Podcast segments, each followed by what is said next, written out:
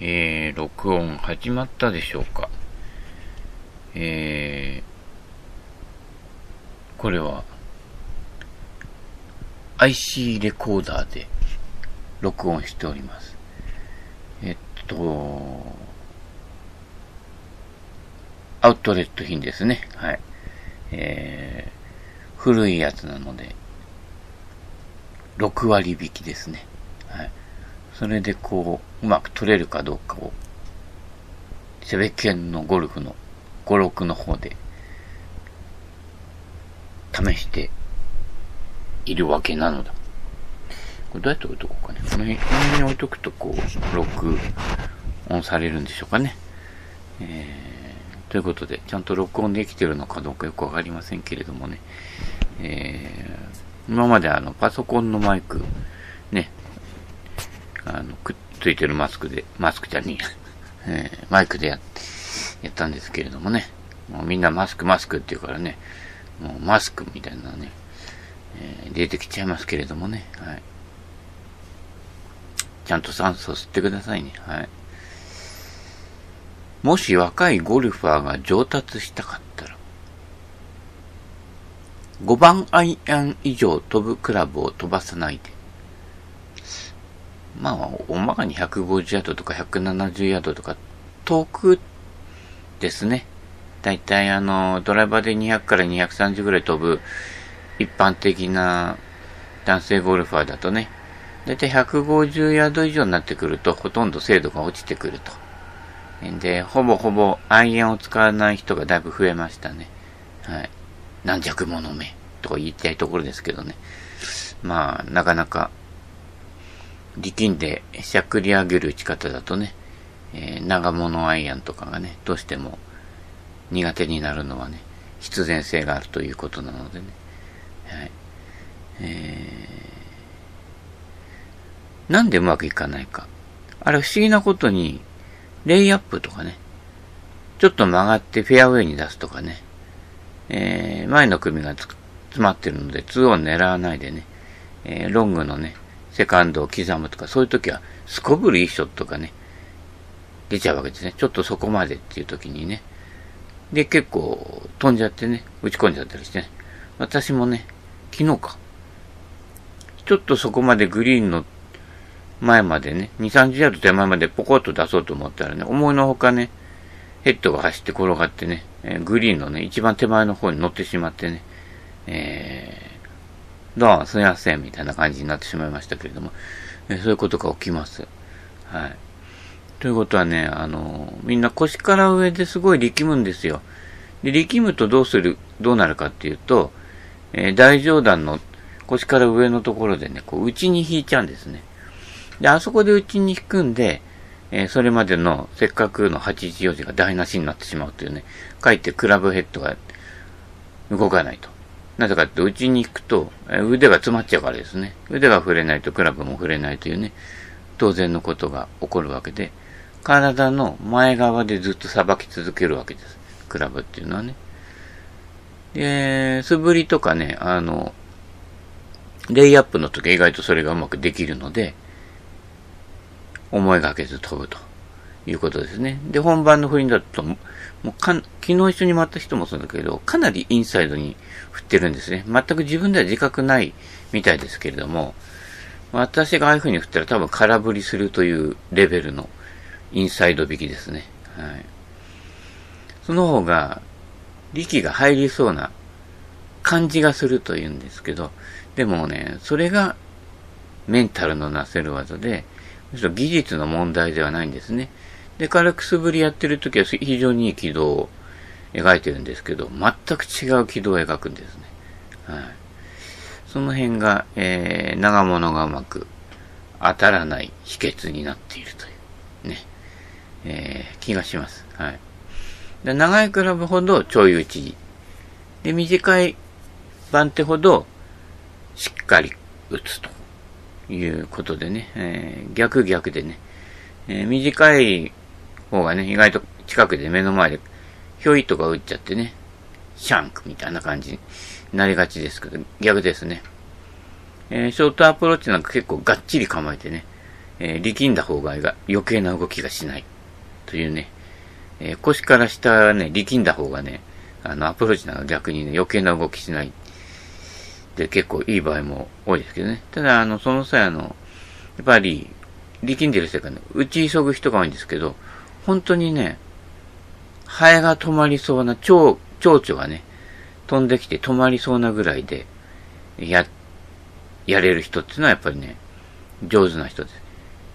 ちょんちょんって打っちゃうんですね。あの、ちゃっくりやるときって必ずね。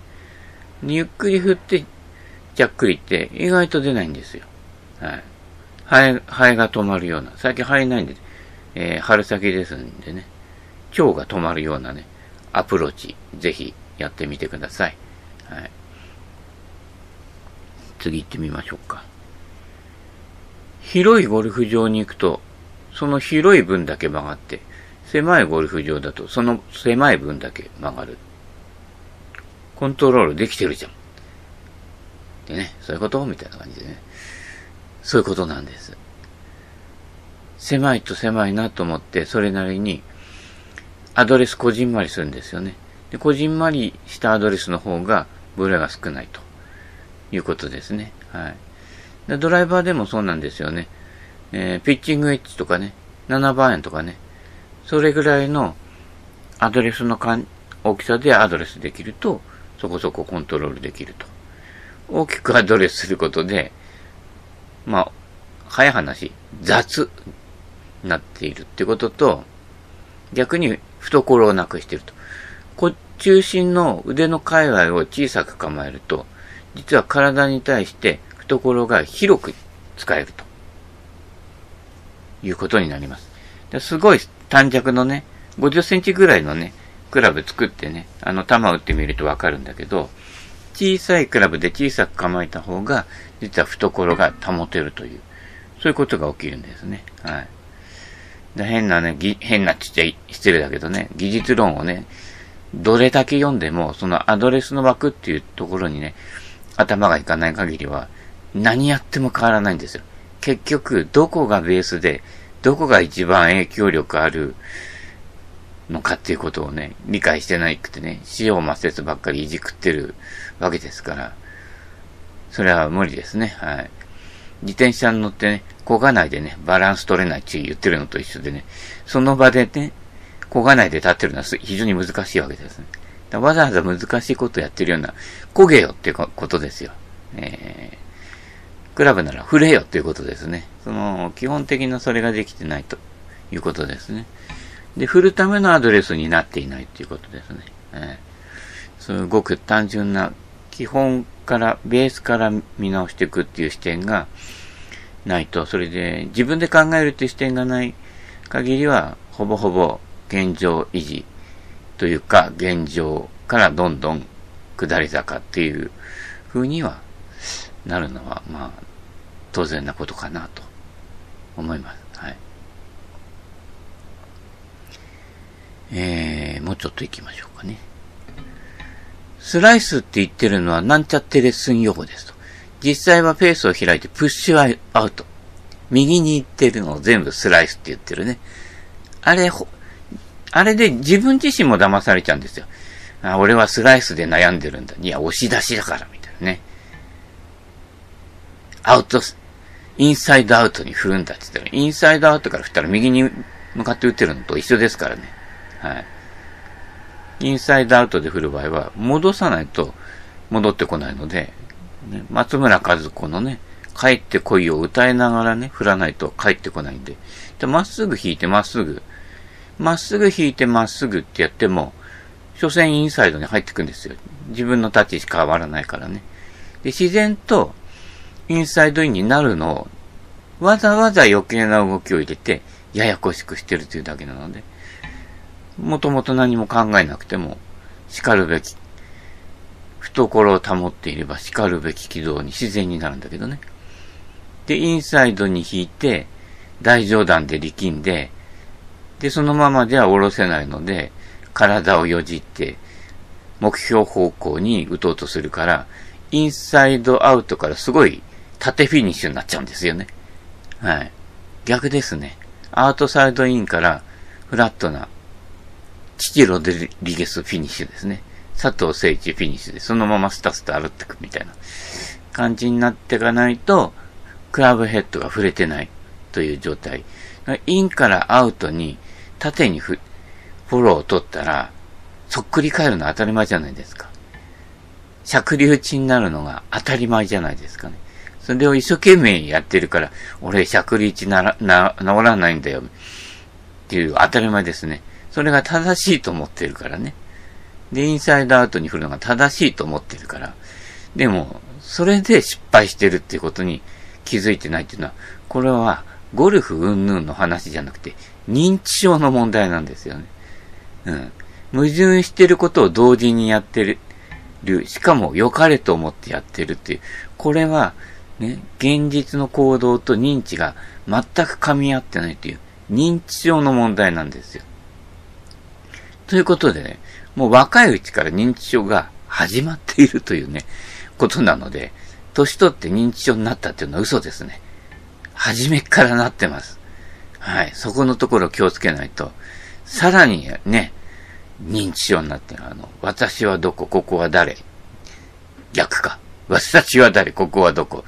なってね、えー、徘徊おじさんになってしまうというね。だから若いうちから旅に出たりとかしてね、徘徊してた方がね、逆にあの、年取って落ち着くとかね、もあるんでね。はい。若い頃ね、ずっとね、デスクワークして一箇所にとどまっていくと、年取るとね、なんかこう、リアルな旅に出たくなっちゃったり、ね、するんだけどね。年取ってるとね、もう足元とかね、方向音痴になっちゃってね、えー、帰ってこれなくなっちゃってね、あの、防災無線でね、えー、放送されちゃったりしてね、行方不明になってますみたいなね、えー、なるので気をつけてくださいね。はい。逆逆やるといいんですね。しっかりアウトサイドインに振って、シャットフェスなら、ちゃんと戻ってくるんですよ。帰ってこいよと。要は弾つか、つく、捕まってれば、えー、どう振っても戻ってくるんですよね。はい。むしろ出玉左にして真ん中に戻ってくるスライス打ってる人が、やっぱスコアメイキング的には最強ですね。はい。押し出しをしてるわけですね。はい。そういうことです。はい。もう一丁いきますかね。90切りの秘訣 ?50 ヤード以内を2パット圏内に乗せること。それだけです。はい。大抵50ヤード以内から、ちゃんと乗らなかったりとか、ほとんど精度がないんですよ。練習場で打ってるとほとんどピンそばに寄るような人でもコース行くと、まずそういうことはないですね。はい。えー、傾斜もありますしね、芝から打つしね。50ヤード以内を2パット圏内。寄せワンなんてか、寄せワン考えるのは、グリーンエッジにある時だけ。はい。それ以外は、ほとんど寄ってません。はい。見てると。90、100の人が。えー、ということでね、50ヤード以内を2パット圏内。っていうと、例えば2段グリーンの上に止めないとかね。そういう初歩的なことですね。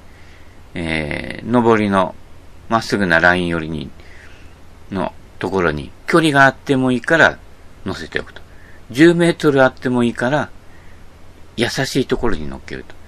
その配慮ですね。でほとんどの人が、90切れないほとんどの人が、そういった打つ前にグリーンの傾斜をほとんど見てないと。まあ、ピンの方向を向いてそっちに寄せようっていう。のも、ピンの方向っていうのは意外と傾斜があったりとかね、えー、それなりの難易度のところにえー、ピンが切ってあることも多いのでね、ピンの位置じゃなくて、そのグリーンで優しく転がせるところ。ね、まずそこを見て、そことピンの位置の関係性で50ヤード以内を打っていくと。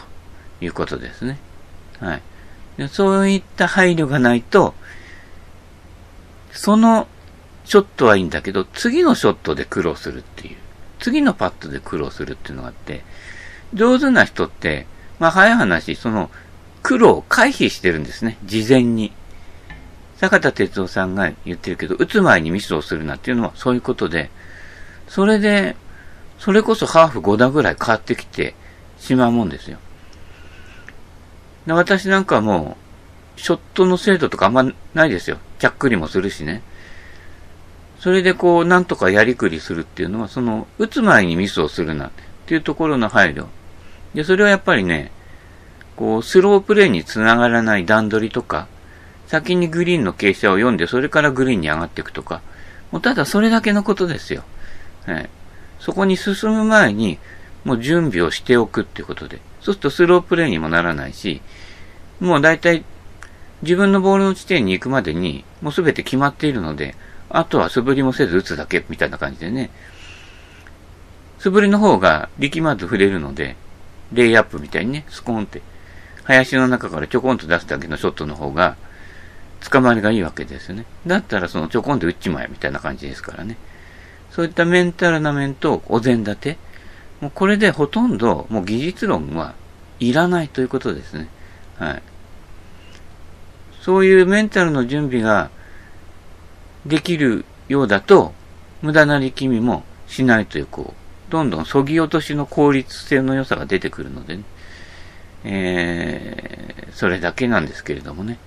むしろそっちのメンタルとかお膳立ての部分がほとんど70%からもっと80%ぐらいは大事なことで、技術とかね、そういうものは、ほとんど、2、30%の領域です。はい。